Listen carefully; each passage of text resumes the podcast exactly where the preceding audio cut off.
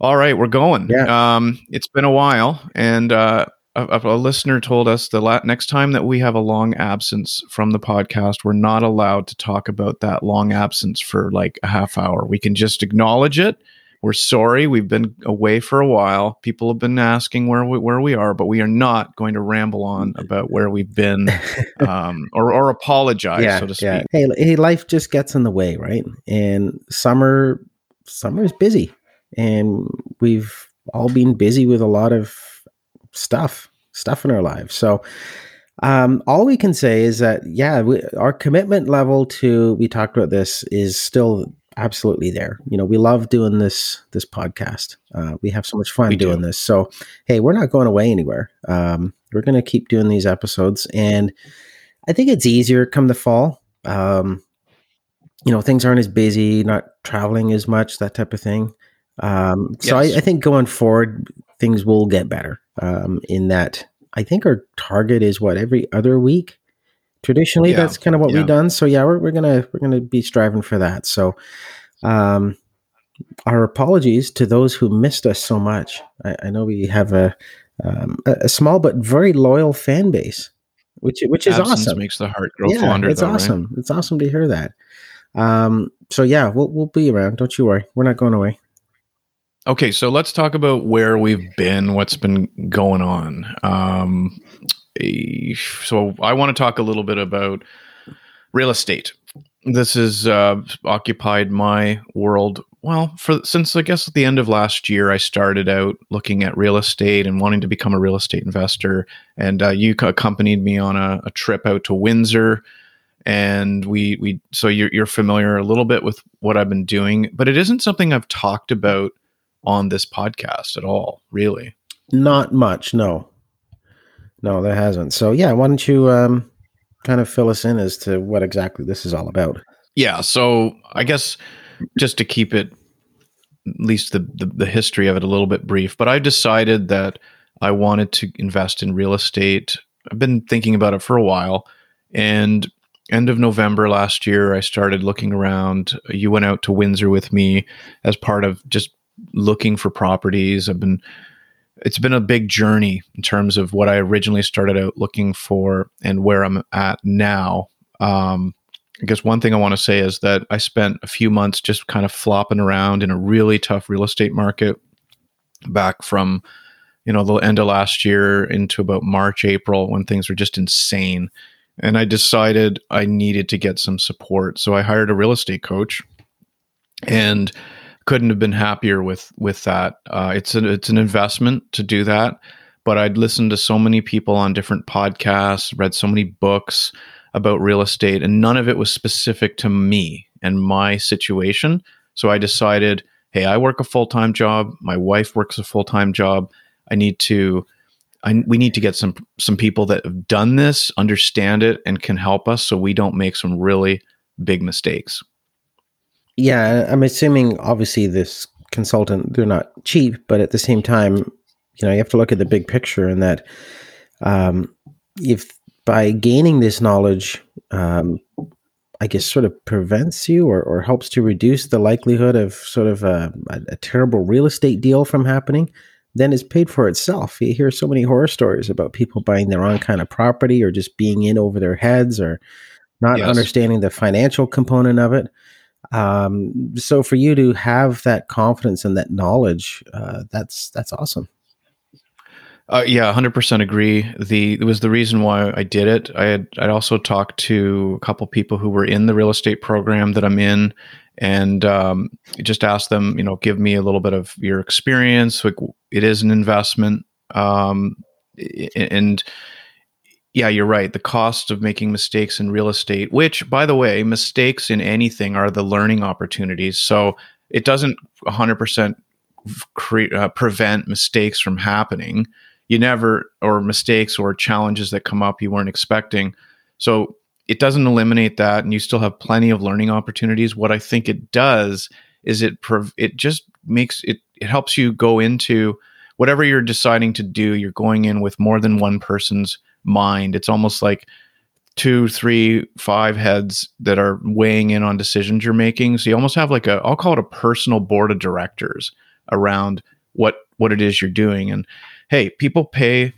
for people to do their accounting, to do their marketing, and to me, helping me do my business properly is is a very worthwhile uh, expense. Yeah, that's a good point. In that we readily seek expert opinion. You're right when it comes to doing your taxes or you know legal opinion or whatever it might be. Uh, so why not do it for real estate? In that this is a huge expenditure and you're taking on a, a, big risk and something that you're not familiar with because this is your your first foray into the real estate uh, market here as in terms of an investment property. So um, it, yeah. it, can't be understated as to how important it is to to have that that knowledge base to draw from. Oh, for sure. And if anybody wants to know more about this, I'm happy to share. You know who my coaches are, what program I'm in. Mm. Uh, I'm happy to do that. So email us at we talked about this 99 at gmail.com. I'm happy to to personally talk to people about this. And um, yeah, so I guess in terms of what's been happening, we I did I've actually bought two properties. I bought two properties at end of July, early August. My my one for I'll keep the one that's simpler. I'll mention it first. That that's a property I did a joint venture with um, a person who's in our real estate group a property in Sudbury, Ontario, which is what four or five hours north of Toronto. Four hours, yeah. Four, yeah. And I, I did a joint venture, so I'm actually partnering up with a person who owns a few properties up there. He has contacts up there. He has contractors he knows, property managers. He's very familiar with the landscape in Sudbury from a, a real estate perspective. From uh, from that perspective, I wanted to have a partner that knew an area so that I didn't have to go and study an area which is actually very a very strong real estate market right now in terms of what you can buy houses for and what you can rent them for. So I engaged with a joint venture partner, which was a bit of a process, and I'm happy to share that separately with people. Um, and so I closed on a property in, in early September in in Sudbury, and my partner will be doing all the heavy lifting on that. Um, so I don't have to worry about all the moving parts that are that are going on on the Sudbury property. That's going to be mostly my my partner up there that's doing that. Okay. Yeah, sounds good. Yeah, it, you're right. It, to have that knowledge of of Sudbury, especially a place that's four hours away, to keep doing trips back and forth, um, trying to gain that knowledge of a particular region, um, that's that's a big undertaking. Um, so yeah, again, what you it, what you talked about drawing upon um, the knowledge base of of others, uh, that's a very smart move. Well, and there's a great book that uh, I learned about through the real estate group that I'm in. It's called Who Not How, which in a se- in essence is about instead of trying to find how to solve your challenges or how to make something work or happen in a certain place, whether it's real estate or your life or whatever, is you you connect with people who know what they're doing in those specific topic areas. So this is a great example of where I employed the who not how principle of this book and in, engaged with someone who knew that area. So rather than me trying to figure it all out. Mm-hmm. No, it makes absolute perfect sense. And you you said you have another property why don't you talk about that one? Yes. Yeah, so I bought an, another property in Trenton, Ontario, which is uh, an hour and about 20 minutes from here, which I have to tell you, after you and I went to Windsor, you and I went once, and I went a couple times with our other friend uh, who's uh, a listener, Jason. Yeah, and, and, and, and Windsor's a four hour drive as well, just so you know the context it of is. it. Yeah. Yeah, and it's across the city. I live on the east end of the city, and getting to Windsor means crossing over the city and of Toronto, and it's a nightmare. It can it can be four plus hours depending on when you go and traffic and all that. So finding investment property a little bit closer to home and also in an area that's more familiar to me, i.e., the east side of Toronto, has been amazing. Um, also, my parents live out that way, so I've been able to see them a lot more. But I bought a yeah, I bought a property. It's a duplex, and this property had been on the market for oh, just around the time, just before the market shifted here in Canada. Back in March, I think it was listed. Price was for the property I thought was too much. It didn't make sense for me in terms of what you could rent it for and what you were going to pay for it. You weren't. I wasn't going to be able to cover my expenses and my mortgage and be able to be profitable. So I ignored it. And then the price dropped. I think it was, it was, um, it dropped by about eighty thousand dollars. And then I decided to go in with a really low offer, uh, about fifty thousand under asking, and they came back and met me halfway. I think it was, yeah. So it was we met halfway. I had a home inspection done, and I was able to negotiate another 10k off the property. And this is again where my coaching support helped me uh, negotiate the price down based on some of the findings from the the home inspection. Goes to show that a lot of real estate really is all about the timing. Uh, as you said, if you had purchased this back in March, um, yeah, you would have paid a hell of a lot more for this this property. Um, so yeah, just knowing the market, um, the fact that yeah, you were able to get a home inspection, which is pretty big in itself, because the way you know we should point out for, for those not familiar with what's been going on in the Toronto real estate market, and I, I can't speak for for other areas, but in Toronto, um, up until the late spring, a lot of people refer to it as the wild wild west, and that the prices were just absolutely out to out to lunch. Um, homes that had no business being, you know, over a million dollars or two million or whatever the price might be, and people just purchasing properties without even doing an inspection, without even seeing it in person. People are just buying stuff online, um, and the market has slowed down considerably. Um, things have, I don't know if it's been sort of a market correction, but um, needless to say, over the last couple months, the, the market has really cooled. Plus, there's been interest rate hikes, which has obviously influenced it.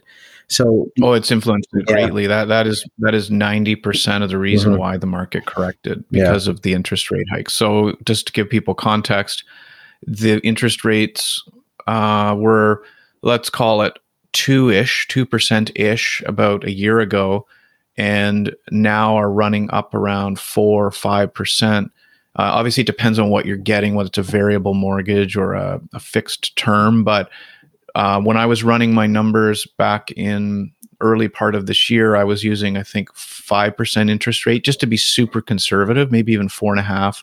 And some would argue that was too conservative.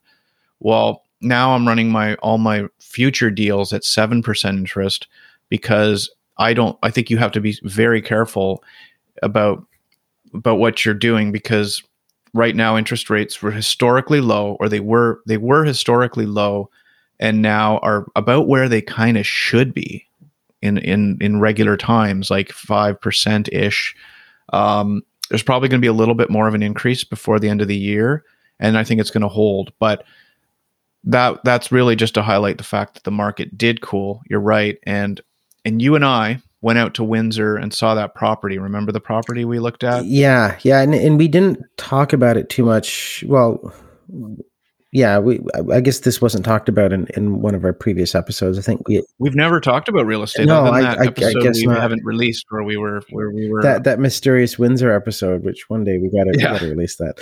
Anyway, the point being is that. Um, yeah, back in March, so some of those properties that we were looking at, um, it was baffling as to how much they were going for. And these were homes that had serious deficiencies as well, because yes. you, you, were able to get home inspections done, and, and, thank goodness you did.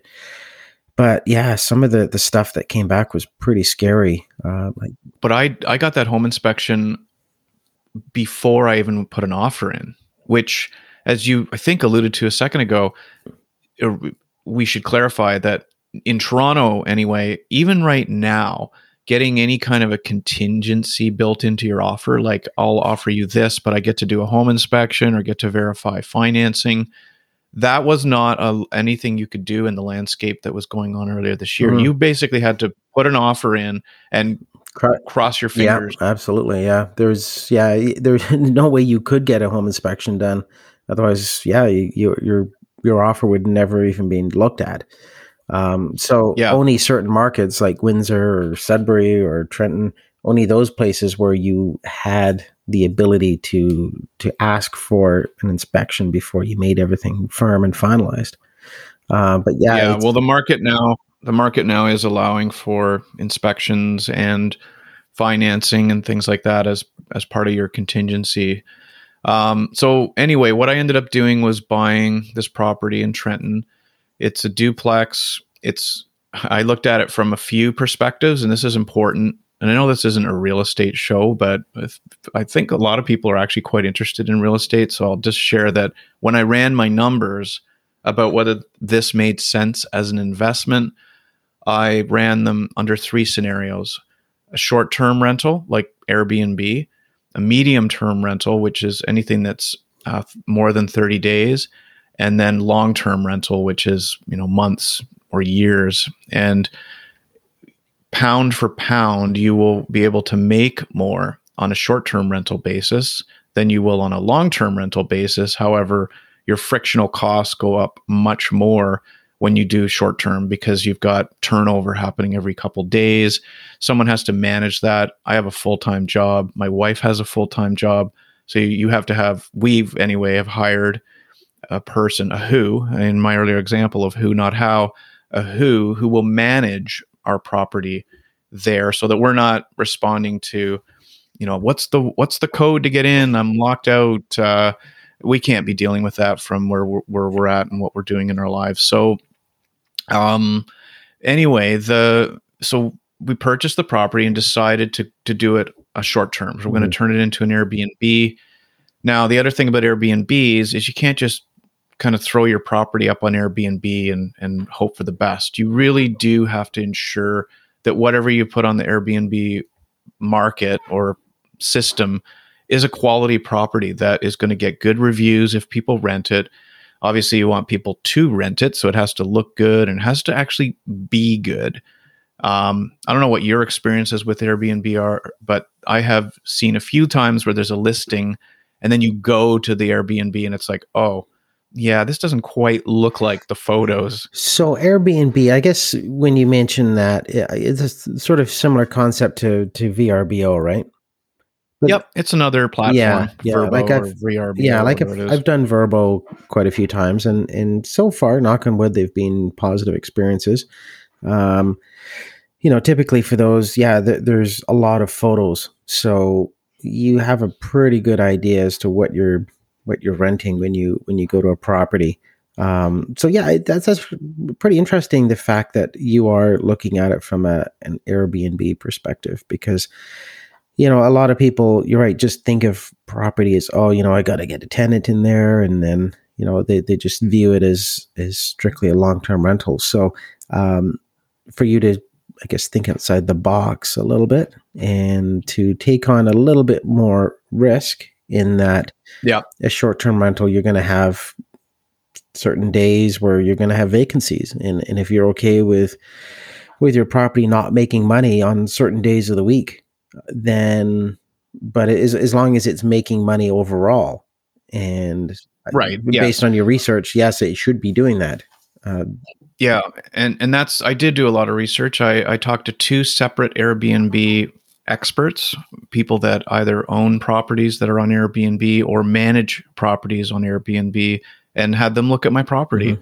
And both gave very strong opinions that the property would do extremely well. So that's why I went that route. The uh, I mentioned the pound per, for pound thing. Like I should be able to make a lot more money, even with vacant nights there's going to be some nights it won't be used on a pound for pound night by night versus month by month i'll make a lot more as an airbnb than i will as a as a long-term rental. And i don't have to worry about the long-term rental. This is something that scares a lot of real wannabe real estate investors i guess which was i'll count myself among them is the fear of oh god what if i have a bad tenant? Mhm. um, so with an Airbnb, you're you're turning over people every couple of days, so that risk factor diminishes. It doesn't say there aren't other things you have to be concerned about. Obviously, you want to make sure that those who do stay are good quality renters, but Airbnb, that's the purpose of it. It's a it's a system that that it vets both the host and the guests. That if you're a bad Airbnb guest, uh, you can be rated negatively, and your your rating is something that um, can can get you kicked off our Airbnb if if you're not uh, a good renter or, or host guest guest. So what you're saying is that there's little chance of someone coming in and trashing your place. I guess it can well, always happen, but the likelihood would be pretty low, I guess. But Airbnb insures you against that. So if if that did happen, Airbnb would pay for the damage hmm. that occurred. So this is another thing about that. Uh, there's more costs. Like you do have to kick back a certain amount to Airbnb. Also, having an Airbnb property manager is quite um, a lot more expensive than having a regular property manager, just because the the oversight is so much. Like on a long term rental, a property manager might get involved once every couple months in something, assuming the tenant's good. They they make sure the rent got paid and they they vetted the tenants often um, and then they don't really do a lot unless there's an issue that comes up, which is usually not too often. But on Airbnb, every day or every other day, something new is co- going on. Um, so there's way more oversight. So you have to you do have to pay mm-hmm. more in terms of your costs for for property management. And that's something you haven't really heard about before is an Airbnb property manager. And that, yeah, you're right. It would be a very different job from just you know managing long term rentals um, it would be yeah v- very unique in the sense that you're not necessarily dealing with tenants. You're, you're more dealing with almost like a hotel type of environment where every few days you're you're turning people over and, and just kind of uh, you know vetting people on a more regular basis. Well airbnb does a lot of that vetting though. So the the property managers are resp- i mean in terms of what they're responsible for they're responsible for keeping the listing, and, and you can buy different levels of service from property managers in, for Airbnb. So I've I've basically bought the deluxe service, which is they've helped me design the space. So they they took the measurements, they looked at the property, they looked at the area, and decided what would be best in that area, in that building, in that property, this room sizes. So they designed everything, like what what kind of furniture is going to go in, what theme to have, like based on the area. Um, and and then they will also manage the listing and they will manage the pricing as well. That some nights my property might be, and I'm just throwing out numbers, might be 249 a night, but in other times it might be 350 or 500 based on what's going on in the area. Like if, if, if the other Airbnbs in the area are all booked up, then scarcity, right? So you you you can increase your prices. And there's algorithms and things that will analyze what's going on out there. So mm-hmm. c- technologically it's so cool. Like and and having a property that is listed for 240 versus 270 one night might be the difference between getting your property rented or not rented.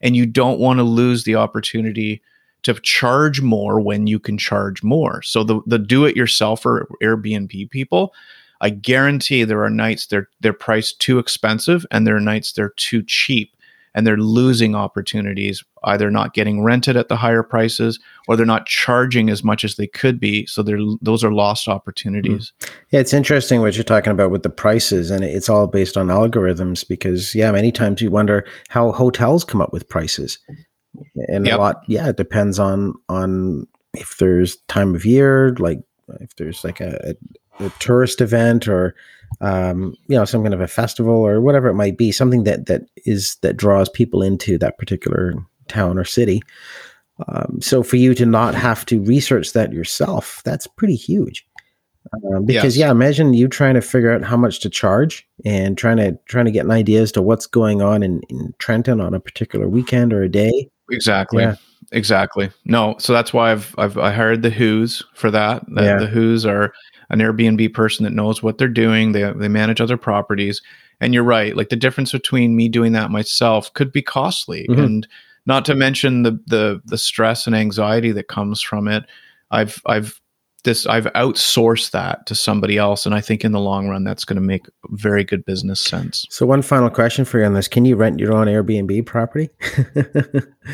Yeah, Yeah. it's funny Yeah. because I have had a few people asking, or I, most mostly in jest, I think, saying, "Hey, well, we've got an Airbnb if we ever need it," like friends of mine and family members. And I actually asked my property manager about that. I said, "What what do what about friends and family discounts? Like, how do we how do we handle that?" And she says, "You handle it by charging the same amount that you charge anyone else." Wow, no no love for your friends and family then, huh? no i mean no no it, it just can't be because um you know they also have a vested interest as well Mhm. because they're they charge a percentage per rental Yeah. Um as far as your question can i rent my own airbnb yes i can that's the technically i uh, by contract actually i'm the only one who's allowed to rent uh, to rent it for no charge or for a reduced charge Mhm. so let's say no charge it's part of the contract because every time I rent that property out to someone and and it's like half price or no charge, they don't make money from that. And Yeah. that's part of the arrangement. That and it's fair to me. So anyone who's looking for a discount, sorry, I, I can't offer one. Hmm. It's it's uh, my contract doesn't allow it. But I'm allowed to rent it. Although they did say, please try not to rent it on holiday weekends because that's when we can get the most Mhm. money for it. So All right. um, yeah, so there you go. Sorry, I can tell in your eyes you're disappointed that in Trenton. By the way, the property is about a 10 minute walk from the Trenton uh, Golden Hawks OJHL team. Okay. All right. Yeah. And I'm hoping maybe uh, as far as who would rent an Airbnb in Trenton, perhaps staff or parents who want to come watch their kids play might rent my Airbnb to to do that. Mhm. Cool stuff. For those who've gone and listened to previous episodes or been with us since the beginning, and I'm talking since episode one, we've had a, a- a- Simon, myself, talked about procedures on this show, and now you you were going to share a little bit of uh, an experience around your own procedure, Paul. Yes, that's right. Um, yeah, as you know, you guys had uh, talked about that in episode four, which was quite a while ago. But I think it was important that you guys did talk about it to sort of take away any kind of a stigma or misinformation about uh, procedures. Um, we are As we all get older, yes, we right? all get older. I'm I'm 46, and you're over 50. You're 50. Um, you know, we're we're we're at that age that uh, you got to start thinking about stuff like that. And men's health is always important. Um, I had a colonoscopy done earlier this week. Yeah, yeah, That's a mouthful. yes. It, well, yes, it was. Oh gosh, yeah, yeah, maybe that yeah, was bad okay, yeah, but- yeah, but bad use of words. Yeah, uh, we could come up with we could come up with a few untasteful puns on that one. But anyway, the point being is that yeah, it, it's not to kind of gross you out by saying, oh, you know, don't, let me tell you about my colonoscopy. I don't want to be one of those people that talks about you know operations and procedures and all that kind of stuff. But I wanted to bring it up because you know for listeners out there, especially men in their 40s or 50s that may be on the fence when it comes to stuff like that, it's important to consider that. Because I will say this when you talked about your colonoscopy a couple years back, it helped. It helped to to encourage me to get it done. In that, it's always something that was sort of in the back of my mind, and, and there is a, a family history there as well, which sort of influenced my um, my, my thought process on on or my desire to eventually get it done. And I will say this: now that I've had the colonoscopy, it wasn't as bad as I thought it was going to be. In that, yeah, as, as you know, you've you've you've been down this road before, Clark. In that, the, the preparation aspect was was probably the worst part. You know, Yeah. kind of you know starving yourself for a day and a half, and then hmm the the frequent trips to the bathroom, all that kind of fun stuff. And the procedure itself was um, was pretty straightforward. Like you know, obviously you're you're nervous and, and you're anxious going into the procedure, but they they put you out so you don't remember a thing. And it- That's a big difference, eh? Yeah. Uh, I was not put out in when I was. I, so my mine was in Japan, yeah, and if anyone wants to go back to, I think it's episode four, and listen to it uh, if you dare or wish to. Yeah. Um, I was awake for my procedure, And yeah, so you you kind of get, went in, I guess, and closed your eyes and woke up, and it was all yeah. over. Oh yeah, exactly. I didn't remember a thing about it. So yeah, I recall that from from your episode, and that you, I, I yeah, you you weren't put out completely. So is it different being having it done in Japan and and, and for your case having it done in a foreign country that would have been pretty nerve wracking. Like for me, you know, having it done at the local hospital and and it was it was pretty straightforward. There was no hiccups or there was no unknowns. You know, the the instructions they. How do you know you were? Sleeping? Yeah. no, what I meant was that knows what was going on. Well, the the instructions, like the, the preparation instructions and all of that, was very straightforward. Um, right. You know, the, you knew exactly what to do and what not to do and all that kind of stuff. So once you, you know, going into the the the day surgery, you know, you, you knew that I had checked off all the boxes and you know was was going to get done, and and I was, uh, you know, anticipating no no problems. Um, yeah, I know you mentioned family history. Was the was you getting this last week because of something that came up or was this a you just decided i just should go get it checked out like did you have some symptoms of something kind or? of both like i did have have symptoms a while back and and my doctor said you know probably not a bad idea to to get it done and get it checked out. Um, but I was sort of a, a, willing participant in the sense that, yeah, like it's something that I, I, felt that was the right decision, and that I I wanted to get it done anyway, just because of you know other other issues and and people that I had an acquaintance that I knew a couple years back who who died at the age of 50 from colon cancer and he had never been screened before. So situations like that um, where it, it's sort of in the in the back of your head in the sense that yeah why not why not get it done? You know th- there's no reason why you shouldn't. You know the the one time you you decide to not get something done uh, it can be a very costly decision. So, th- yeah, the reason why I wanted to to bring this up today is is just to kind of reassure people, like sort of like a, a, a public service announcement, in that if there's anyone who has thought about it or um, maybe had some misgivings as to you know should I get a colonoscopy, I just wanted to kind of put it out there to say it's it's not as bad of an experience as people kind of say it is. Um, you know, yes, it's an inconvenience. Yes, it's not the most nicest, but you'll be glad when you have it done, and it gives you that peace of mind. So, um, for, well, for, do you have results yet? Oh yeah, or? I know everything was perfectly clear. So yeah, good, good, every, good all all good news. So I'm I'm happy to say that, and it it takes a, a, a, weight off your chest knowing that hey, that's one thing you don't have to worry about. Um, I said you know for for us that are you know late 40s early 50s that we're at that age where you got to start thinking about stuff like that um, so for any listeners out there i, I strongly encourage you to uh, to look after yourself and um, you know get the test done and get a colonoscopy do what you need to do to and you, you'll be glad that you did it Paul, I recently was named full time announcer for the Pickering Panthers of the OJHL. Yeah, that's awesome. We we talked about that back in the spring when you were doing that on a part time basis, and you were hoping that you would you were going to be the full time guy. So it's it was made official a few weeks ago. So hearty congratulations on that. Is the full time public address announcer for the Pickering Panthers. Good stuff. Thank you. Thank you. Yeah. Uh, and briefly, opening night, home opener was on Friday. The Panthers were the winner of the Buckland Cup, which is the OJHL championship. So I had a lot of work to do on opening night uh, with the ring ceremony, presentation of the cup. Um, I got to meet Rob Pearson, who's the coach, the GM and coach of the Panthers. It was actually quite professional when I showed up. They took me right into the manager's office to discuss the ceremony.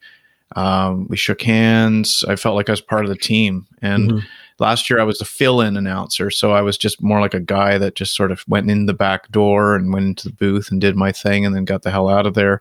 Whereas this time I was welcomed much more as like a, a member of the team, which was re- actually really cool. Yeah, that's pretty awesome. Uh, it shows how much confidence they had in you because yeah, that's uh, for the opening night. That's no small task. Um, so the fact that they have welcomed you with with open arms and and you are now considered part of the team, and you'll be uh, listed on the on the team program or whatever it might be. Uh, so yeah, that's awesome. It, it's uh, it's, had- it's quite an accomplishment. I got some feedback too from the captain of the Panthers. He uh, he spent a considerable amount of time in the penalty box, which uh, we were our our booth is in the middle of the the two penalty boxes, so we get some animated discussions or things going on between the two penalty boxes. And um, the the captain of the Panthers was, had like a ten minute misconduct, and then he had like a couple penalties. So he spent a lot of time in, in the penalty box. And during one of the breaks in action, he actually yelled over. He's like, Hey man, are you the new announcer? And I said, Yeah. He says, You're good, man. I love how you say my name. Nice. Uh, like, hey, thanks, thanks. I was like, Yeah, yeah, really good. Last guy was pretty, pretty mel like too mellow, too mellow. You're you're good, man. Nice. And I'm like, you know, it's like, wow, okay, Yeah. awesome. So it was nice to get that feedback from the captain Yeah. the So yeah, you're uh, you're you're in the club, buddy. Well done. So are you? Um, I guess how many games in a season? Like, what kind of commitment is this? So I think there's 35, 30 regular, 30 or 35 regular season home games. I Mhm. only do the home games. I'm the, and for people that aren't sure what this is, I'm the PA announcer, which is the person who announces, the, like, does the player introductions at the beginning of the game. I do the, the penalties, the goal scoring, um, yeah, the general. I read out the advertisements, the sponsors, uh yeah so i'm like a bit of a master of ceremonies to a certain degree i certainly felt like that one on opening night but that's that's the role of the pa i'm not the guy calling the plays on the on the ice that's another person that does that i'm i'm do, i do the over the loudspeaker pa announcements which uh as a kid i always dreamed of doing it for the toronto maple leafs and the toronto blue jays so this is kind of a bucket list thing for me Yeah, and we, we talked about before. You know, Pickering Panthers. Um, they're in a league that is is semi professional. Like this is no small thing that you're part of. Um, kind of like one level down from the OHL, if I'm not mistaken, in in terms of the, the the professionalism. So this Yeah. is amazing experience. Um, you know, and it looks great on a resume and, and something that you can parlay into maybe something bigger and better. But in the meantime, yeah, it's you're part of something pretty cool, and uh, quite the the vote of confidence from from the Pickering Panthers from various members of that. So uh, cool stuff. Um, I will definitely be coming to quite a few games this year, checking things out. I hope others do as well. Cool. I hope so too. It's it's great when you have friends and family there. And my wife came to watch. Um, I told her that this will probably be the most speaking I'm going to do all year in this opening ceremonies thing. So I said, just come for that and watch maybe the first period, and you can leave if you want Mhm. after that. So. Yeah. And my son's also working now there as a volunteer. So he's working the concession stand, which is good good because he's getting some volunteer time for school hours. And uh, it's actually a chance for him to kind of have a job, his first job. Hmm, that's pretty cool. So working the concession stand, obviously that's during the intermissions, I'm assuming. Um, so, Yeah, or the whole Oh, game, okay. actually. But I guess- he's there the whole but I guess he still gets to watch and, and watch the game and Yep. listen to you and all that kind of stuff. So yeah. Yeah, awesome. Two days ago, I was at uh, the Killers concert. Um, hopefully, most people have heard of Here in Toronto. Yeah, right? here in Toronto, it was at uh, Scotiabank Arena. Uh, the Killers. Um, hopefully, most people may have heard of them, but they're they're a pretty mainstream band. Their um, music is on the radio a lot. So, anyway, the point being is that um, yeah, my wife and I went to a concert on Friday night, and in in the row in front of us, there was a family of four. Um, parents had had brought their kids, and these kids were probably you know, maybe like 12, 13 or something like that. And the entire concert, they're wearing those those noise canceling headphones. And okay, Or the, you mean like the ear protection things? yeah, yeah, the ones you, you put over your head. And you know, I, I get that concerts are loud. I, I understand, and some kids can be sensitive to, to loud noise, but it was where These kids were just like were so disinterested in this concert. I think one of them was sleeping at one point. and it was just it was How old are we talking? I said probably around 12, 13 years old, you know, maybe maybe 10. I, I don't know. It's, it's kind of hard to gauge, but they're probably yeah, in around that age. So they weren't like super young kids, but they were old enough that you know they could have been left with with someone else with a babysitter. I don't know, but it's it just struck me as as odd that first of all, you know, these kids would have these these noise canceling headphones, um, but more so the fact that these kids just didn't want to be there. Like they were just kind of like you know had their head buried and or looking at their phones or just as i said one kid i'm sure was i think i saw him like nod off and go to sleep or something like that at one point in the concert. And it's just okay concert tickets aren't cheap. Like let's say they're at least over a hundred dollars a person. Mm-hmm. so to spend a hundred bucks to to literally drag your kid to a concert that they had absolutely zero zero interest in being there i just thought it was a kind of an odd scenario. So you know, like the, my wife and I would would peer over every once in a while and look at these this strange sight of this this very peculiar family and these these kids that literally did, did not want to be there. And it just struck me as why would you bring your kid like why would you bring them out to something like that?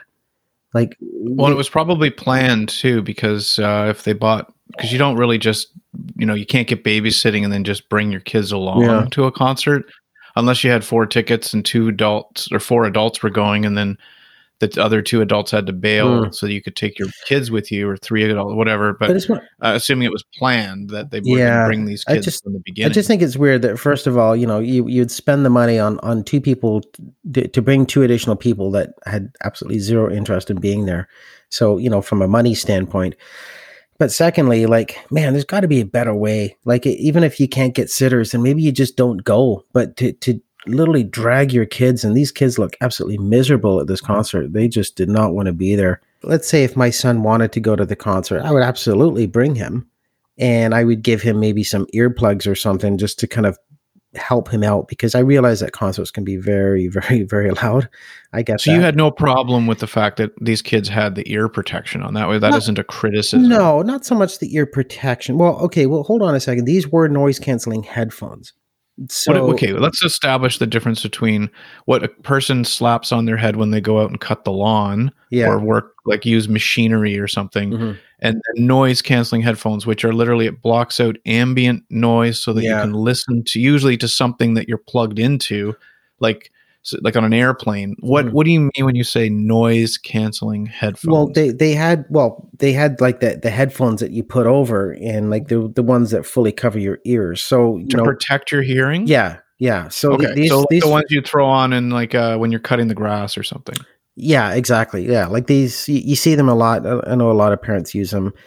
Yeah, you know, for kids to protect them from from loud noises. Um, so I, I understand the, the concept of the noise canceling headphones, but the thing is, is that you're at a concert, and if you're canceling the noise, then what's the point in being there? Well, you can still you, hear it. It's not like it's muted. Yeah, it just I, takes I the so. edge off. True, you still hear the. Yeah, assuming you can still hear the music, I guess. Um, you can. You know, like because we, my wife and I, we had debated bringing my son to the concert. He's who's 11, who would have been around the same age as, as these two kids.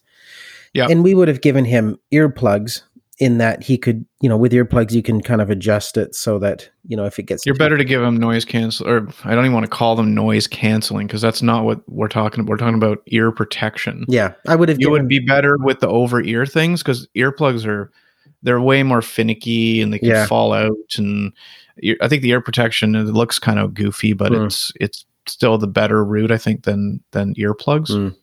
Well, e- either way, you know, we would have given him some kind of plugs or something because I realize it gets noisy. But the whole point is that these kids were so miserable looking sitting at this concert. I just thought it was strange that, yeah, first of all, you'd spend the money to, to drag them out, and secondly, they're at a at an old enough age that they could have stayed at a friend's house or relatives somewhere other than being at a concert and looking absolutely miserable and, and not having any desire to want to be there. So it was just a, an odd sight. You know, when you're in at a concert, everyone's you know up and dancing and just kind of into the, the into the music, into the scene. And then you look over this aisle and you got these two kids with like this you know miserable look on their face, with you know feeling sorry for themselves that their parents dragged them to this concert.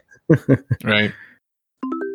All right. Well, let's move on uh, so right now, Aaron Judge is uh I don't know. Did he do? Did he hit a home run last night? Just before we get into this, I don't think no. He's still stuck at number sixty. sixty. Okay, Yeah. so Aaron Judge is chasing the like. Well, he's tied with Babe Ruth for all t- like home runs in a season, and if he hits sixty-one, he'll tie Roger Maris for for the sixty-first home run. And um, there's been a lot of talk about if he hits this this ball and it ends up in the stands and a fan gets it, um, what what should be done with that ball? Like it's going to be a very meaningful ball for the for Aaron Judge. Also, Albert Pujols just hit his 700th home run, which breaks a record for I think the most home runs by a, a Hispanic player or certainly a Dominican player. Mhm. And so the debate um, is like, what about when the ball ends up in a fan's hands? Should he just give the ball back to the, the player? Should he get compensated for it? How much should he be compensated for it? So, my question for you, Paul, is if you're sitting in the stands at Yankee Stadium, because I think there's a difference between whether it's at Yankee Stadium, where he, where that's the home team, or he he plays for the Yankees, or if it's in Toronto. If you catch that ball and don't get pummeled by the million and one Yankees fans who are going to want that ball, let's say you get it and you're safe. Do you just give the ball back to Aaron Judge when the staff member from the Yankees w- approaches you and says, "Hey, Mr. Judge would really like that ball back. Could you please give it to us?" What do you what would you do in that scenario? you know, for me, because I'm a well, especially when it comes to baseball, I'm I'm a I appreciate the the true, you know, the the history behind the game. For me, yeah, if if a player wanted that ball back, uh, I would probably, yeah, I think I would offer it. I, I think part of me would also expect that the team would give something, and and normally they would. I, I think in every Mhm. in every circumstance where someone sort of gives back a momentous, you know, a ball or whatever it might be, depending on on on the sport, um, you know, typically it would be the team that would say, you know, we'll give you something in return, like a we'll get Aaron Judge to sign a bat for you or something like that. Right. Um, so yeah, I don't know if there would be maybe maybe an expectation that you would get something in return. Um, so yeah, it, there and it's interesting. How much is this thing worth though? Like is it worth Well- hundreds of thousands of dollars to somebody? Like so You know, and- and- if and- you're just going to get a signed autog- an autograph bat back from Yeah. Aaron Judge for breaking Roger or for tying Roger Maris's record or or breaking Roger Maris's Yeah. record is a signed bat Mhm. enough for you? Like uh Yeah. what else? I, I don't know. It That's- seems that's- like That that's a tough question because I, it's yeah, it's interesting. Again, you you asked that because I'm I'm looking at an article here. This is on the score, and the article is about obviously Albert Pujols and the the 700 home runs, and it says here that Pujols isn't worried about the number 700 home run ball. Um, he was quoted as saying, "Souvenirs are for the fans." So yeah, uh, Albert Pujols said that post game Friday after he hit the Mm. home run. And he said, quote, I don't have any problem if they want to keep it. If they want to give it back, that's great. But at the end of the day, I don't focus on material stuff. He says, the fan who caught the ball, and this is at Dodger Stadium where he hit the, the home run. Uh, which is not the team he plays for. So Yeah. he was in a out of town Yeah. stadium, visiting stadium. Yeah. yeah, this was out of town. He says, the fan who caught the ball for number 700 got it authenticated and left the stadium. Uh, Hmm. The man was approached and presented offers by the Cardinals, but intends to keep the ball. Hmm. And some believe the ball could be worth as much as six figures. Hmm. It says, uh, quote unquote, I think it's a solid ball. Somebody in St. Louis could be excited about that. Uh, I think it's a hundred thousand dollars was one was uh, a memorabilia expert is what they estimated the ball would be. So you know what? If it's worth a hundred thousand dollars, no, I think I maybe would keep it. Keep it as in and then sell it or try Yeah, to get someone to pay for it. yeah, sell it to a, a collector or something like that. Because yeah, for a hundred, if if that ball I caught was worth a hundred thousand dollars, then yeah, I think I would want compensation for that uh, versus just kind of handing it back and walking away. What, I find it interesting that they actually authenticated it for him Mhm. um, without him agreeing to give it back, and I wonder mm. what the procedure is for that. No, I, I think that's automatic in that baseball, Major League Baseball does that automatically for anything, any kind of a, a souvenir or, or, a collectible item that has some kind of significance to it. So yes. yeah, I'm sure a, a, you know some kind of an official person went over as soon as the guy caught the ball and, and they they would have authenticated it for him and that's but that, not for him. It's for the ball and for the player for authenticated. Exactly yeah. They would have done that to protect themselves as well so that there is only one authenticated baseball out there that yeah. signifies it's the 700 home run ball because yeah and as the person who who caught the ball you'd want it authenticated anyway so that you know that it's the real deal. Otherwise well, i think that's great. Yeah. Yeah. Otherwise you'd say i did not know that I know they authenticate because if someone you see it all the time, someone mm-hmm. gets their hundredth hit or hundredth home run, they throw the ball over, and you see the team collect it and bring mm-hmm. it to the back room somewhere, or some or someone nearby puts a sticker on it and mm-hmm. verify puts it into. It's actually a process for sure. It gets put in logged into a system. But what I just find interesting, I had no idea that the ball would be authenticated. Like when it exits in, into the stands, if you don't willingly say hi everybody or hi organization i got the ball i could see them if you're in the process of returning it then they would authenticate it. But if you're just going to run off i find that interesting that they actually will authenticate it. It makes sense but i didn't know that's how it worked that when it went into the mm. stands like that and you were sort of clutching it and saying uh-uh i'm keeping it would they authenticate it? And you're saying yes. Yeah. No, the answer is yes, they, they do authenticate it because even though you may keep it at a later date, you may change your mind and sell it.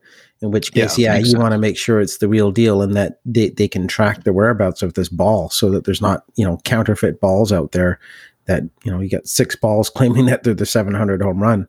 Sure. So, yeah, it makes makes perfect sense, and I'm I'm glad that Major League Baseball does do that, so that there is um, accountability and, and there's reliability in the sense that the the items because you never know at one point that ball many years from now could be donated to the Hall of Fame or something like that and you want to make course, sure yeah. it is the original ball.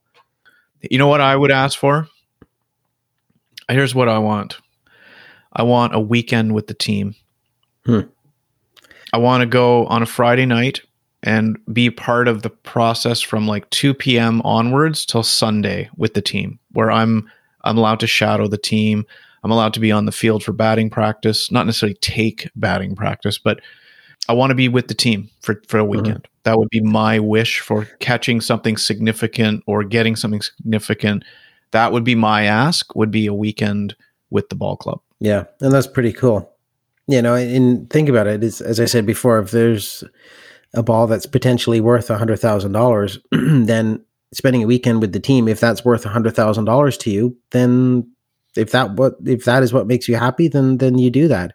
Other people may want the cash. Other people may want those season tickets for life or whatever it might be. So I, th- I would I, just feel like a bit of an asshole if I'm like I think mm-hmm there would be a little part of me that would wonder does this team am i like this like pariah in the clubhouse that here's that asshole who's here because he kept the ball and wouldn't give it back unless we let him hang out with us mm. um, i think i'd feel better about that and i think the team would than me saying you got to pay me $200000 or because mm-hmm. that would make me feel a little bit more like i'm i'm a bit of a, a leech if you will mm. to me oh, of course, I who couldn't use two hundred thousand dollars or whatever they would be willing to pay. Um, I like the idea of experiences mm-hmm. that are priceless. Yeah. So, spending a weekend with the ball club will never ever happen unless a situation like this comes up. I like I think experiences and this could be a topic of itself in of itself is the value of an experience like that is is priceless to to to be able to hang out with the ball club. Think about that. For me, it's exciting. Mm-hmm. Like, I'm on the field for batting practice. I, I can talk to the players. I can look at what's going on. I I wake up with the team. We go to breakfast. Um, I go to the early to the game the next day. Like um, even cooler, probably if it was a road game. But even in a home stadium, that could be cool. To imagine being at Yankee Stadium from front to end, like on a Friday to Sunday, hanging yeah. out with the ball team that absolutely, uh, that's what I would do. Mhm. That's what I would ask for. Yeah. Well, hey, if that's worth hundred thousand dollars to you, then absolutely. Then then that's that's your decision. Other people might want the cash. Others, yeah. It, Are you every- saying that, everything uh, is, is different? So I, I agree with you. I don't believe in necessarily holding it for ransom and trying to get a high bid, but as long as you're fair about it, I, I think yeah. If you if you capture a ball that has some high value, such as hundred thousand dollars, and yeah, absolutely, you're entitled to something of value in return. So it's up Yeah. to you as to what what it is that you get back in return, whether that's season tickets or whatever it might be. Okay, so the Queen passed away, which um, at this time of recording was, I guess, a couple weeks ago, and then there was the long process of you know all the different events that happened and up leading up to the final day of where she was put to rest. Uh, did you watch any of the the? First of all, was this meaningful to you? That were you sad about that that she passed away, and and that didn't? Did you follow the the the events that pers- that took of place after up right up to the burial like what what did what was your how did you react to this Well, the answer for me would be, I guess, yes to everything. Um, for me, as as we know, my mother is from England, so I have a family connection. I have direct ties. To, royal blood Yeah, not royal blood. Yeah, although some days I like to think so. But no, I, I obviously have a direct um, connection with with England. So yeah, the the royal family is something that. Um, yeah, I've always been interested in, and, and it's something I've always been exposed to. Um, I, I have the the ancestral roots that sort of tie me to that. Um, whereas I respect the fact that other people who may not have, um, you know, British ancestry may not have that connection to to what goes on with with the monarchy. But you know, whether you're you're British or not, I think everyone has certain degree of curiosity or or intrigue with what goes on with with the royal family. But you know, with the passing of the Queen, what we saw over the last few weeks, it, it's certainly an unprecedented event because for most people out there, the the Queen, having been on the throne for over seventy years, she's the only monarch that most people have ever known. So, to be able Yeah. to to watch a funeral of of a monarch um, is a very historic event. So, you know, even regardless of whether or not you have your direct connections to to Britain, just to to watch that event itself is something that has never been broadcast before. Um, but yes, to answer your question, I, I did watch the the, the funeral. I, I did uh, record it and, and watched it certain points of it throughout the day. it was a very you know long ceremony. Um, lots of you know parades and processions and everything, but it, it was you know interesting. I didn't watch it from you know exact start to exact finish, but I, I watched bits and pieces of it, and certainly got the the idea of what it was about. Um, and was able to appreciate the, the grandeur and, and the importance of, of the moment. Um, so yeah, it was a very uh, interesting and, and, and poignant uh, event. Um, how about yourself? Did you watch any of it? I didn't really watch much um we don't have cable so my only way of following this would have been i know youtube broadcast uh, the events so we don't have cable um I mean, my reaction to her passing away, I think, goes back to what you said. She's the monarch that's been in power for my whole parents, well, most of my parents' life, my whole life. My my parents' parents would have would have known who the queen was, um, and I think she would have been in power when my parent, my father's, well, certainly when my father's mother was alive. Absolutely. Um, so there's that significance that I mean, since the early days of elementary school, seeing her portrait on the wall and and being told why it was there uh, it goes back to my young days so she's been there in the background uh, i also watched the series the crown which uh, you know whether it's how real it is who knows but it still gives you some peek into what life might be like for the royals you know of course we had the whole diana funeral which was what 30 years ago now almost god um, I watched that one from front to back just Yeah, because it was Same here. so that one I watched just because it it just seemed like a different time back then. My life, you know, I, we had cable and and and that was a shocking death. Like that was really shocking, and I think I sought the funeral almost as a way to. It sounds dramatic, but come to terms with it to a certain degree, just because of how shocking it was. And I, I would say the queen dying kind of just kind of showed up out of nowhere. Like, yeah, she's 96 or was. Hmm. So I think everybody knew the day was going to come. But for me, I was sort of measuring it up against the Queen Mother, who died at I think 101 or 102. So I always thought the Queen might have had a few more years left in her. So when she when she did pass away, because there weren't really a lot of talks about her health, at least that I had heard about. Well, nothing you know, that get like a yeah, nothing that was imminent until it was actual the day of that they said. That yeah, exactly. Well. So no, I didn't watch it. I did watch a few minutes of some of the ceremony of, of the pieces, and um, I don't know if the BBC version or whatever you were watching had anyone speaking, but in the in the YouTube broadcast, nothing was being said at all. It was just like it seemed like it was just a stream. Was there like anyone talking through the broadcast of it, or was it complete silence? Um, so I was watching it on CTV because I do have cable. Um, and yes, there was obviously commentators and interviews and all that kind of stuff. So yeah, I think when you have commentators and and you know so-called royal experts and, and people offering opinions and just to kind of explaining, you know, some of the ceremonies and, and what goes on, um, I think that right. that helps to make people understand as to you know the the traditions and and the the rationale behind um, certain events and things that go on within the the very long funeral procession because obviously it's a funeral procession like no other.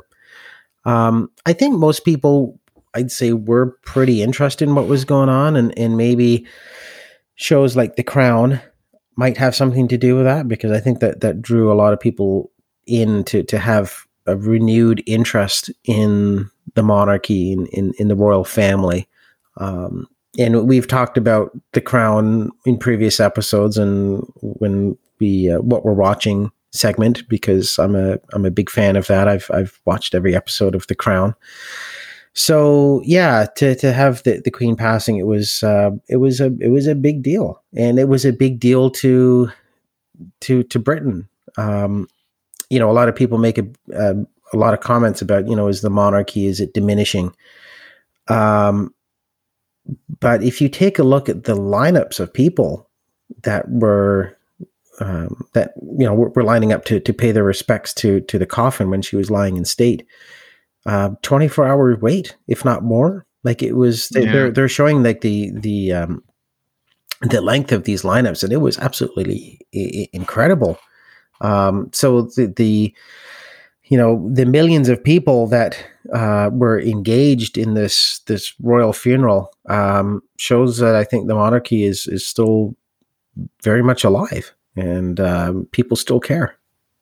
You know, we were going to talk in a previous episode about Shinzo Abe. He is the um, the prime minister of Japan that was assassinated, I guess, a couple months ago now, mm-hmm. and I actually was look googling what the cost of the queen's funeral was and the first article article that came up was that Shinzo Abe's funeral will be more expensive than the queen's really um, huh. yeah r- roughly estimated in US dollars to be 15 million dollars spent on the funeral for Shinzo Abe whereas the queen's funeral I'm looking here at figures of around seven and a half million they're they're saying which actually I thought seems low hmm. um, I don't know if that includes the security and all that because I would have thought this would be like a hundred million dollar type of expense. Yeah, because I think the security component would probably be the most expensive part, especially when you have um, all those heads of state that attended the funeral. Um, yeah. But I guess a lot of heads of state would incur their own security costs. Um, but yeah, yeah so maybe it's just for the like maybe I don't know if it includes that part, like the the, the public infrastructure aspects of. Mm-hmm. Um, it, it's yeah, it says here um, for reference, the 2002 funeral for the late monarch's mother, Queen Elizabeth, was estimated to have cost over $950,000 for the lying in state period and 5 million for security in total. So that's back in 2002. So I, I got to think that uh, that that's that that is uh, going to be significantly more expensive. But that, Mhm. not to take it off t- on a tangent, but there's a lot of outrage in Japan apparently about the fact that Shinzo Abe's funeral is going to be uh, costing the, I guess, the taxpayers there 15 million roughly U.S. dollars, um, which is probably a lot more than what they're spending on the Queen. At least when you're comparing the apples to apples of whatever that figure represents. So, Um, so let me let me understand. So Abe's funeral, his state funeral, is being held this week, right? Uh, I think so. Yeah. Yeah, because I re- remember reading It's a somewhere long that time after, though, right? yeah, I think Trudeau was scheduled to attend the funeral or something like that. Um, but he was assassinated at least two months ago. So I wonder Yeah. why there's such a delay. It's Maybe they're. Maybe it's just more of a. Maybe there's more of just a. Maybe it's ceremonial in nature that I I would hope they're not Mhm. rolling his, you know, now decomposed Hmm. Body um down the streets of of of Tokyo. Um, sorry to be crude. Don't mean to be offensive, but uh, it maybe it's more ceremonial in nature, more of a recognition of it than actual yeah, burial. But I don't know. I could be wrong. yeah, yeah. But yeah, it just strikes me as a bit. Yeah, yeah. I, I was surprised when you said that his funeral um, expenditures would probably be, be more than than the Queen's. Um, I, I'd be interested to know why. I do want to talk about Will Smith. yeah. Will Smith. I've recently heard his name mentioned. There's some sort of an Apple. I think it's Apple has got uh, Emancipation. Maybe it's called a new TV series or or mini series. I'm not exactly sure. Or movie um, that is being held in terms of releasing it because of the slap heard around the world. Happened at the Oscars. Will Smith slapping Chris Rock. So yeah, it's no secret that that Will Smith has definitely felt this in the pocketbook. Um, there's been a lot of projects that he's been dropped from, both um, Yeah. projects that he was set to star in, and also projects that he was also going to be producing as well, because he he's quite a, a prominent producer behind the scenes within Hollywood. So yeah, this uh, this slap heard around the world, which I'm sure you know we all agree it's way over exaggerated by the media. It's just something that they've really grabbed hold of and, and really Well- m- milked it for what it's worth. Uh, uh, not taking away the fact that it is a very absurd event which took place. Okay, well, hold on a sec. So you're okay. So maybe to some people it isn't been it hasn't been exaggerated by the media. So let's just take that for a sec. Are you saying that like was what Chris what happened to Chris Rock, what Will Smith did? Uh, do you believe that him being kicked out of the Oscars or the the Academy or whatever for ten years or whatever they've done, and that now the backlash? Do you think that's been? Do you think that's fair? Yeah, I, I agree that there has to be accountability for his actions and to you know kick him out of the academy for 10 years yeah I, I guess that's probably the right call because uh, you have to make a statement to state that that kind of behavior is unacceptable at a, at a live award show. But it's weird that i think that a lot of these studios have decided that will smith you know should be penalized and that shouldn't it be the, the fans? Shouldn't it be the, the general public to decide whether or not they still want to see will smith movies like to, to some people okay yeah i may not agree with what he did but it doesn't necessarily mean that you're going to stop watching his movies you know I, I i like will smith i think he's he's a good actor and, and typically he's in good movies um like he, he does quality stuff so i don't think that would deter me from watching any of his movies. I wouldn't say, "Oh, I'm not turning that movie on because Will Smith is in it." Um, you know that that's that's my judgment call if I want to see him. Um, but to a lot of these studios that are just dropping them like a hot potato, I, I think that's very sort of unfair. I, it's they're, you know what? I, I think that the man kind of should be judged based on on what he did, and and let's move on. Let's not keep harboring this. Well, so what's basically happened here is Apple is now saying they're going to release this his movie Emancipation in December and the consensus well So I guess I want to ask you: Should this movie be released? Yeah, why not? Um, why wouldn't it be? Okay. Yeah. Well, will it just be ignored? Will people not watch it? And is it better for Apple to maybe hold on to it for another year and wait till the dust settles a bit more? Well, that's a gamble on their part, but you just don't know. Um, if it's a good movie, then people either you know let people make that decision themselves as to whether or not they want to uh, watch it or not. For me, it's not going to affect my decision. If if it looks like a good movie, I'll watch it. And I, so you won't be there. Okay, so will you be there thinking, oh, yeah, the, you'll think of the slap incident. Will that overtake the viewability of whatever you're watching? I don't think so. Yeah, it's obviously going to be sort of, he's always going to be labeled with that probably for the rest of his career or certainly good many years. But as someone that likes Will Smith movies and he is a popular, well, was a popular actor leading into this, we don't know how he's going to fare going forward. But in, until the, the studios release one of his movies, we they don't know how how the public is going to react. Um, you know, so for example, he I guess the most recent movie he did was was King Richard, uh, which is about uh, Venus and Serena Williams, and he was excellent in that. He did he did a fantastic job. Um, right. So you know, judge the movie for what it is, and okay, he slapped someone, so yeah, obviously it was bad behavior, but it doesn't necessarily mean he's a pariah, and on uh, doesn't mean that his his movie should be boycotted from now on. You know, I think it, I think he is kind of a pariah, to be honest. Well, we don't know, and, until some of his movies come out, we we don't know how people are going to react to it. No, but that's different than whether he's a pariah or not yeah. a pariah. Like to me, that what happened there makes him a pariah. Mm-hmm. Um, I think there's more history to it that is underneath it that we don't know about. Oh yeah, we right. don't. It probably is. Yeah.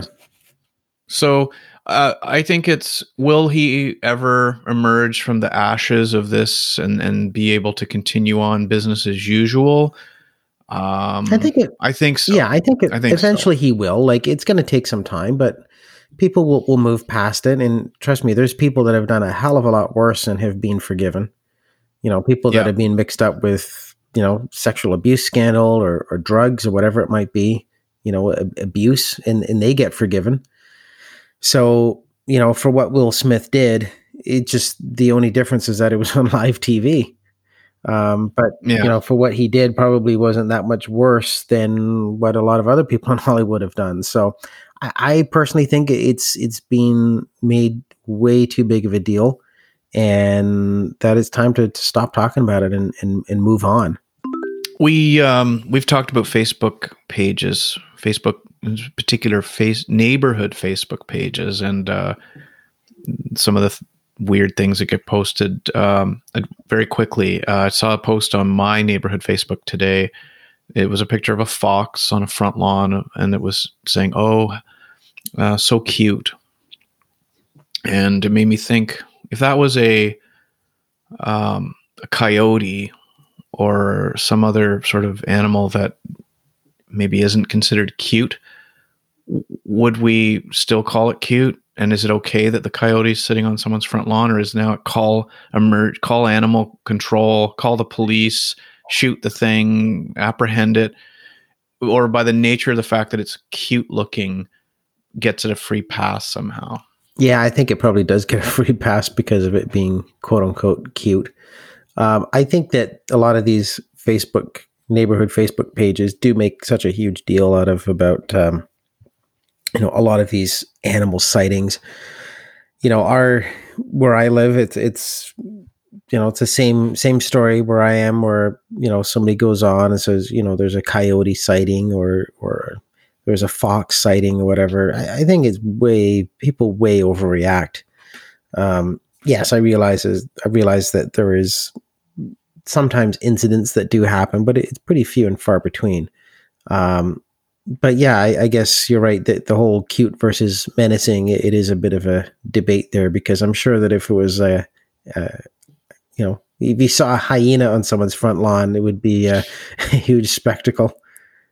Now, in fairness, if a fox is a more docile animal versus a coyote, maybe maybe it's fair to call it cute. But I, I think the the point I'm making is that ugly animals, even if they're not um, dangerous, they don't get the same cachet as a, a cute animal. So, like a baby raccoon, for instance, will be endeared and and uh, you know any baby animal but if it's the adult version then it's seen as a as a, as something sinister um, so i guess i just wanted to point out that just because an animal's cute does that mean it's a good thing that it's and why does it get the deserved attention or why does it get attention yeah yeah exactly it's yeah. like I guess like humans, right? The the good looking people get all the attention. yeah, maybe so.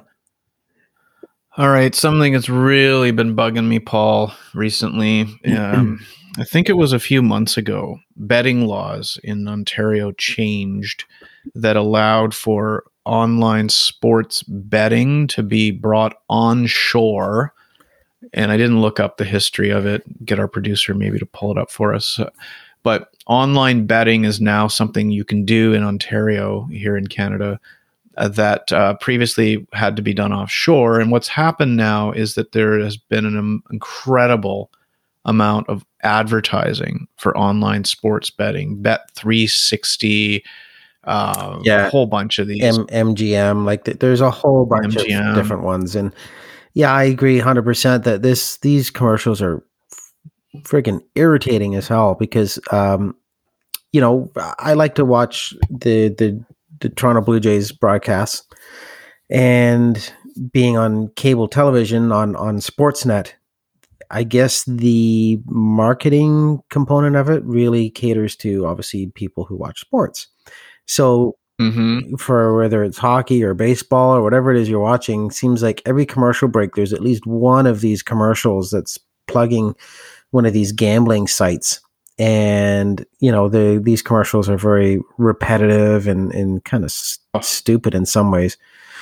But yeah it's it's a very irritating feature that has um, yeah you're right because of, of recent changes in in the laws um, you know th- these commercials are, are absolutely bombarding you and i guess it's because these commercials have an unlimited budget if you if you look at these commercials, they've recruited a lot of top Hollywood celebrities, um, like Jamie Foxx, uh, Aaron Paul. I think Wayne Gretzky does one.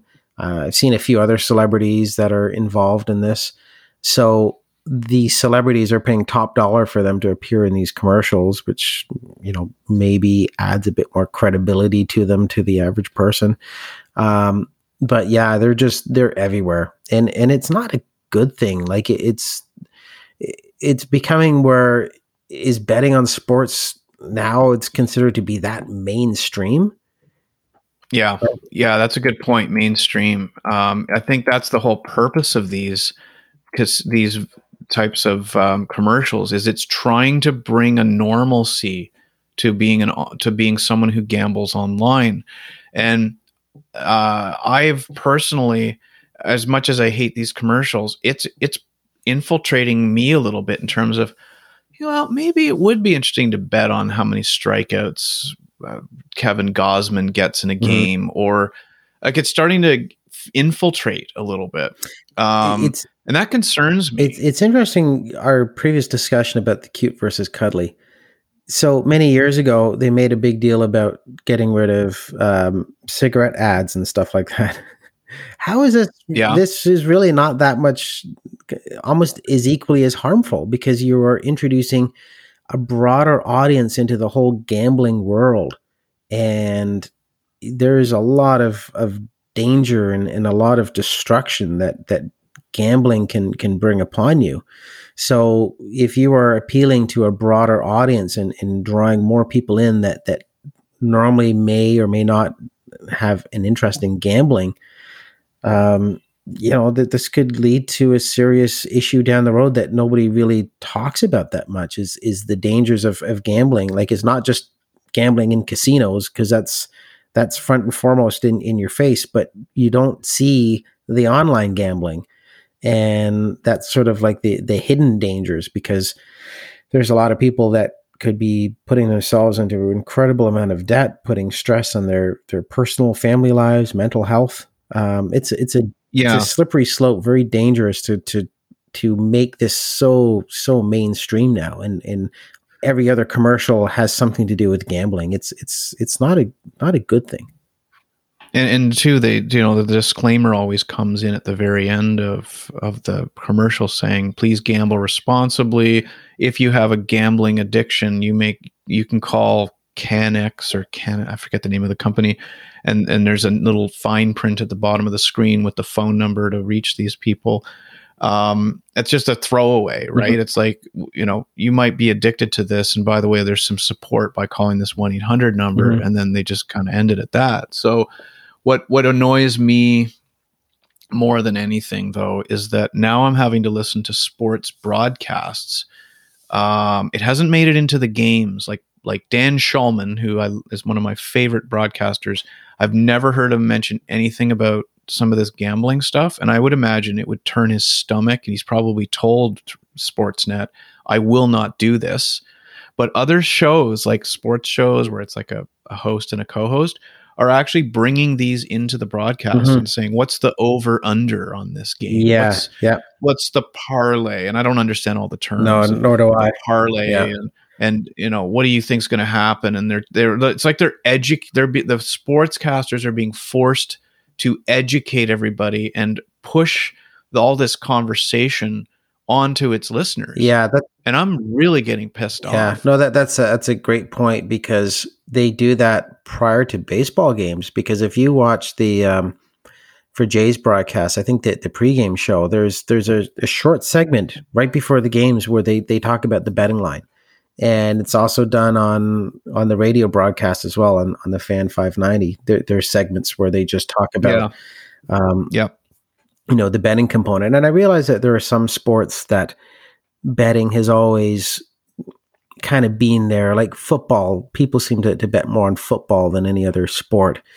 But now baseball and hockey especially that's sort of being brought into the fold as well where people are betting on every single aspect of the game and you're right it, it, the, the fact that it's it's being um, I guess, sort of merged into the everyday programming where, you know, the, the whole over under and in the parlays, as you said, I, I don't know what parlays mean e- either, but I don't wanna yeah, I don't want to know. I don't, I don't care to know. Um, but yeah, it's, it's so mainstream now and it's, it's such a dangerous precedent. Uh, but it is, it's so Um, I'm- irritating to, to, to have to be exposed to this. i'm passionate almost almost passionate enough about this to want to almost create some kind of movement to stop it yeah. it, I'm serious. Like you're right. They wouldn't put smoking commercials on. They they are even limited on what they can do with like alcohol and obviously there's beer commercials and other things. But um, why is it they can they can't advertise smoking, which I think is a very good reason why they shouldn't. The gam- gambling has destroyed more families probably than smoking Yeah. has.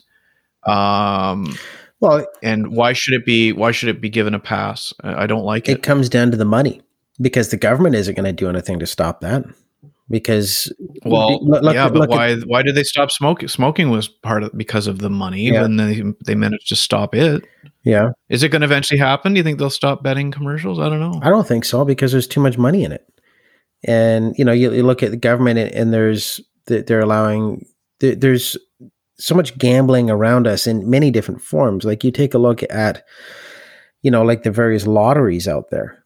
Um you know ontario lottery and gaming corporation all of the the various you know uh, cash for life and whatever like the, the hospital lotteries and all of that the, we're exposed to that kind of world all around us and on almost every kind of commercial that we see. Um, if you really analyze the amount of commercials that we get exposed to in, in an everyday you know broadcast depending on what it is especially if it's sports related as we just talked about um, i think you'd be surprised to see how many um, opportunities there are for people to to gamble in, in one form or another and the fact that the the government profits considerably from uh, from various forms of gambling, and I'm sure the, the government profits from these um, from these online betting sites as well. I'm, I'm sure they take a percentage or, or a certain amount of tax yeah. on that. So, you know, it's one of those things where, you know, if it's different when it comes to health because that that's something that that ties up the hospital. So that's sort of a tangible thing that you see in terms of, you know, people in the hospital due to poor health, whether it's cigarettes or you know drinking or whatever. That that's a tangible thing that you can see the destruction. The, the gambling you don't see that. You, you, don't you don't see firsthand the destruction that that gambling creates but no it's, it's more hidden it's, it's but it's hidden. just as damaging absolutely it is yeah but it's hidden not more it's hidden and people profit way too much from it so not to sound conspiracy theorist on this but that, that's what drives it it really does and these, these things, right. well, these things aren't going away well they better yeah they better go away. Yeah. I want to see more people taking mm-hmm. a stand. More on this. I might start a movement. Yeah. So does that mean that Bet360 is not going to sponsor? We talked about this. Absolutely All not. Right. Get the stay the away. Put the line in the sand. No, no betting websites. I'm not pandering to money. I'm no way. I'll just continue to lose hundreds of dollars a year funding this podcast on my own. Um, all right, what we're watching. What uh, what are you watching these days, Paul? Uh, what I am currently watching is a Netflix uh, mini series. It's on. It's called Dahmer, as in it's about Jeffrey Dahmer, the the oh the, the, mass murderer. Uh, this was back in the early '90s. He was the um, for those who may or may not remember him, but yeah, look him up to refresh your memory. But yeah, he he murdered. What multi- is the name of the show? It's called Dahmer. So D A H M E M E R. Yes, because some people call him Jeffrey Dahmer. Yeah, but it's actually Dahmer. And I, you know, for a serial killer, we bet we should be getting his name. Yeah, which you did do. Yeah, you you do know it's Dahmer. Yeah. So, so Sorry, this, I, I this was a series that just recently got released on Netflix. Came out I think within the last week or so it was released, and yeah, it's it's got a lot of attention and and um, you know a lot of um, lot of support from from critics saying that it, it's very accurate and, and very detailed and, and, certainly very graphic. Is this called Monster? Yeah, I think so. Yeah, Monster, Monster. the Jeffrey Dahmer. Yes. Story. Okay. Yeah. Yeah. There you go. So yeah, thanks for correcting that. Um, Netflix. Yeah. So yeah, he was the mass murderer that um, he targeted a lot of um, men within the homosexual community in Milwaukee, I believe, in the early 1990s. And um, yep. you know, there's very graphic detail of how he stored body parts in his apartment. Yes. So, needless to say, this isn't a feel good show. It's very intense. Um, but some for, some it might yeah. it is uh it's so it's so well acted it's so creepy as well it is such a creepy show but it, it's one of those things where it, it is a, an excellent well so far i've only watched two episodes and and it's it's really good like i, I have i will recommend it um but it's one of those things where after you watch an episode you got to watch a comedy afterwards to bring you back out of it um, yeah. So my wife struggles with shows like this that uh, you know contain a sort of protagonist, if you will, that's like not that everyone's necessarily rooting for him, mm-hmm. but she struggles with these types of shows. So I, I don't know if this would enter our yeah it's into our yeah I understand it, it's it's daily watching. It's not for everyone. I definitely will agree with that. There's some people that may not have any desire to want to watch this show, and I I trust me, I get it. Um, but it's it's so well acted. The uh, the lead actor, a guy called Evan Peters, plays uh, Jeffrey Dahmer, mm-hmm. and he's phenomenal mm-hmm. in this. Very very good. So, um, if if you're wanting to watch something that's um, if if you're into that, like the whole true crime, um, it's a really good series. Um, but just keep in mind that it's it's um, it's it's a heavy topic. So brace yourself for it. Okay. Uh, well, I've I didn't really have a better uh, what I didn't really have a what we're watching for this segment, but uh, I will just mention that a friend of mine is was just talking about the fact he's watching Breaking Bad, and you know that show has been off the air now for a few years, and and he just started watching it, and I he I asked him who's his favorite character in the show, and he says the Saul Saul character, the the lawyer. And so I, I said, well, you know, he has his own show, Better Call Saul, that's a spinoff, which is like a prequel, I guess, to the series. And I just want to say, I have watched, uh, I'm up to date on Better Call Saul, except for the most recent season that's being now released in weirdly that I can't get access to it yet. And I think until the whole season's out, I think they changed some of the rules. But Better Call Saul, if you like Breaking Bad, you may not necessarily like Better Call Saul because it's a little slower paced, and a lot of people like Breaking Bad because of uh, Jesse and, and Walter White. Uh, but Better Call Saul is, uh, I think, fantastic. It's a bit slower pace than Breaking Bad, but it still has that Vince Gilligan edge to it. Um, so Better Call Saul would be the one that I'm not watching, but I would recommend people to watch. Uh, because we've just been so busy with the real estate stuff that uh, I haven't really had any time to sit down and watch anything on TV. Yeah, and that that's normal to during the summertime. I don't watch as much TV either. Just everyone's so busy. So now that we're getting into the fall, fall and winter is kind of when most people start to hibernate a little bit and, and get caught up on TV shows. So um, yeah, now that we're sort of getting into the the fall season, it's uh, you know a little bit more to talk about with respect to uh, you know certain TV shows or stuff like that as to what we're watching. So it's good to know. That's that's a real good way to end it. Um, we're gonna try to get more regular with our recording. Definitely want to talk a little bit more about the real estate stuff if people are interested. But uh, good to get caught up, Paul. And uh, until next time on We Talked About This. Yeah, brought to you by Bet365. I'm just kidding. There'll be none of that. No, none of that whatsoever. yeah, good to see you. Good, good to get caught up. And uh, yeah, we'll keep them coming. So until next time.